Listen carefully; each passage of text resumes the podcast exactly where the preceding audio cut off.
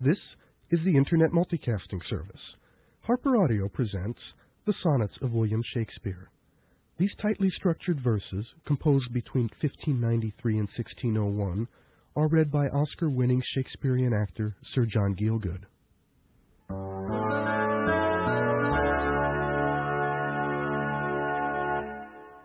Why didst thou promise such a beauteous day, and make me travel forth without my cloak, to let base clouds o'ertake me in my way, hiding thy bravery in their rotten smoke? 'Tis not enough that through the cloud thou break to dry the rain on my storm-beaten face, for no man well of such a salve can speak that heals the wound and cures not the disgrace. Nor can thy shame give physic to my grief. Though thou repent, yet I have still the loss. The offender's sorrow lends but weak relief to him that bears the strong offence's cross. Ah, but those tears are pearl which thy love sheds, and they are rich, and ransom all ill deeds. No more be grieved at that which thou hast done. Roses have thorns, and silver fountains mud. Clouds and eclipses stain both moon and sun, and loathsome canker lives in sweetest bud. All men make faults, and even I in this, authorizing thy trespass with compare, myself corrupting, salving thy amiss, excusing thy sins more than thy sins are. For to thy sensual fault I bring in sense. Thy adverse party is thy advocate, and 'gainst myself a lawful plea commence. Such civil war is in my love and hate, that I an accessory needs must be to that sweet thief which sourly robs from me. Let me confess that we two must be twain, although our undivided loves are one.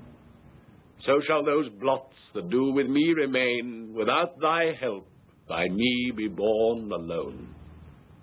In our two loves there is but one respect, though in our lives a separable spite, which, though it alter not love's sole effect, yet doth it steal sweet hours from love's delight.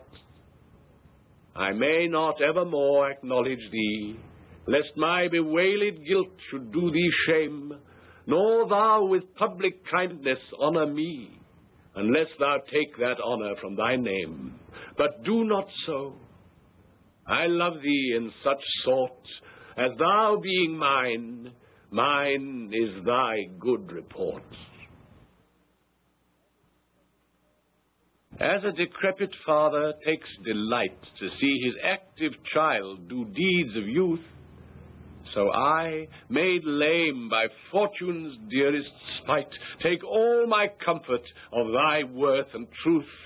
For whether beauty, birth, or wealth, or wit, or any of these all, or more, entitled in thy parts to crowned sit, I make my love engrafted to this store. So then I am not lame, poor, nor despised, whilst that this shadow doth such substance give, that I in thy abundance am sufficed, and by a part of all thy glory live. Look what is best, that best I wish in thee. This wish I have, then 10 times happy me. How can my muse want subject to invent, while thou dost breathe, that pour'st into my verse thine own sweet argument, too excellent for every vulgar paper to rehearse? O give thyself the thanks, if aught in me worthy perusal stand against thy sight. For who's so dumb that cannot write to thee, when thou thyself dost give invention light? Be thou the 10th muse, 10 times more in worth than those old 9 which rhymers invocate. And he that calls on thee, let him bring forth eternal numbers to outlive long dates. If my slight muse do please these curious days, the pain be mine, but thine shall be the praise.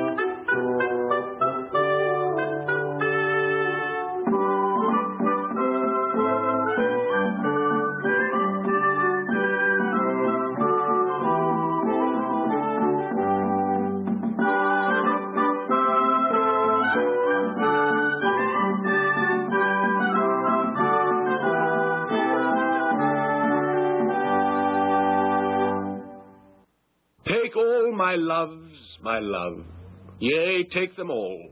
What hast thou then more than thou hadst before? No love, my love, that thou mayst true love call. All mine was thine before thou hadst this more.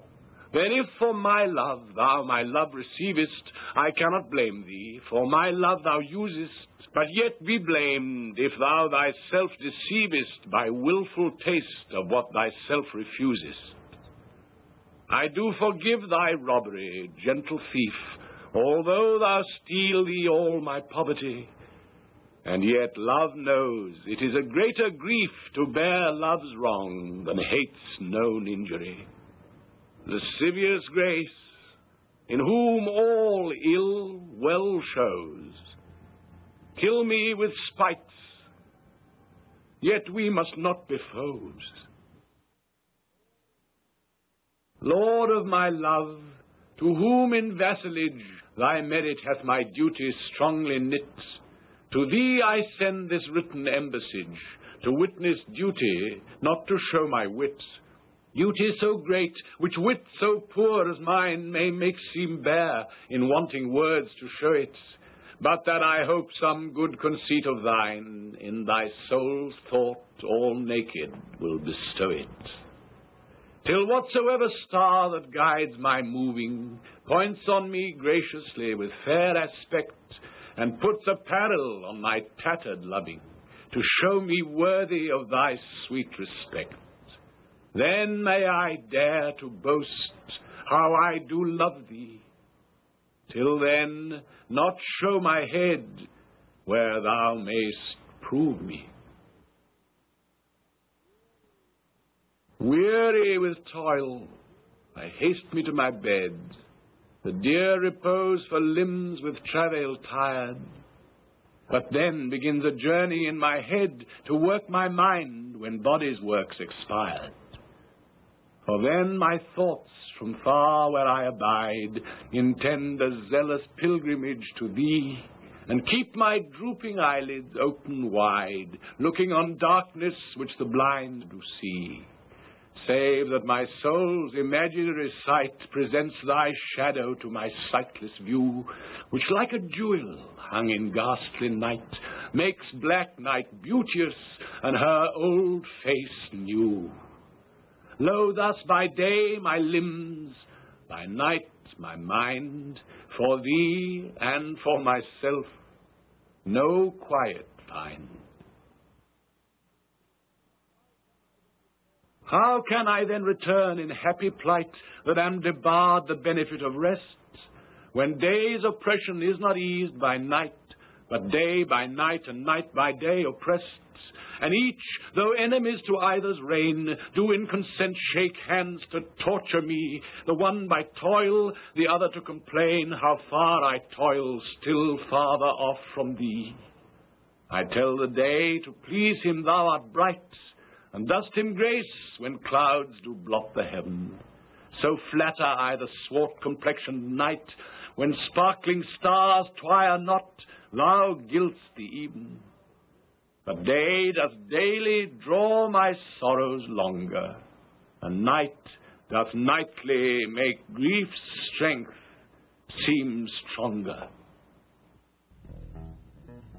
This has been Harper Audio. HarperCollins is the copyright owner of this recording and has consented to a limited distribution of Harper Audio as an 8 kilohertz computer sound file on Internet Town Hall. It is a violation of United States and international copyright laws to copy these recordings in any other way. Harper Audio is a trademark of HarperCollins Publishers, Inc. To order a copy of this tape or to request a catalog of all Harper Audio spoken word cassettes, please call 1-800-C-HARPER or 717-941-1214, or send mail to harper@town.hall.org. This has been a production of the Internet Multicasting Service. Support for Harper Audio is provided by HarperCollins and by Sun Microsystems and O'Reilly & Associates. Network connectivity for the Internet Multicasting Service is provided by UUNet Technologies and MFS Datanets.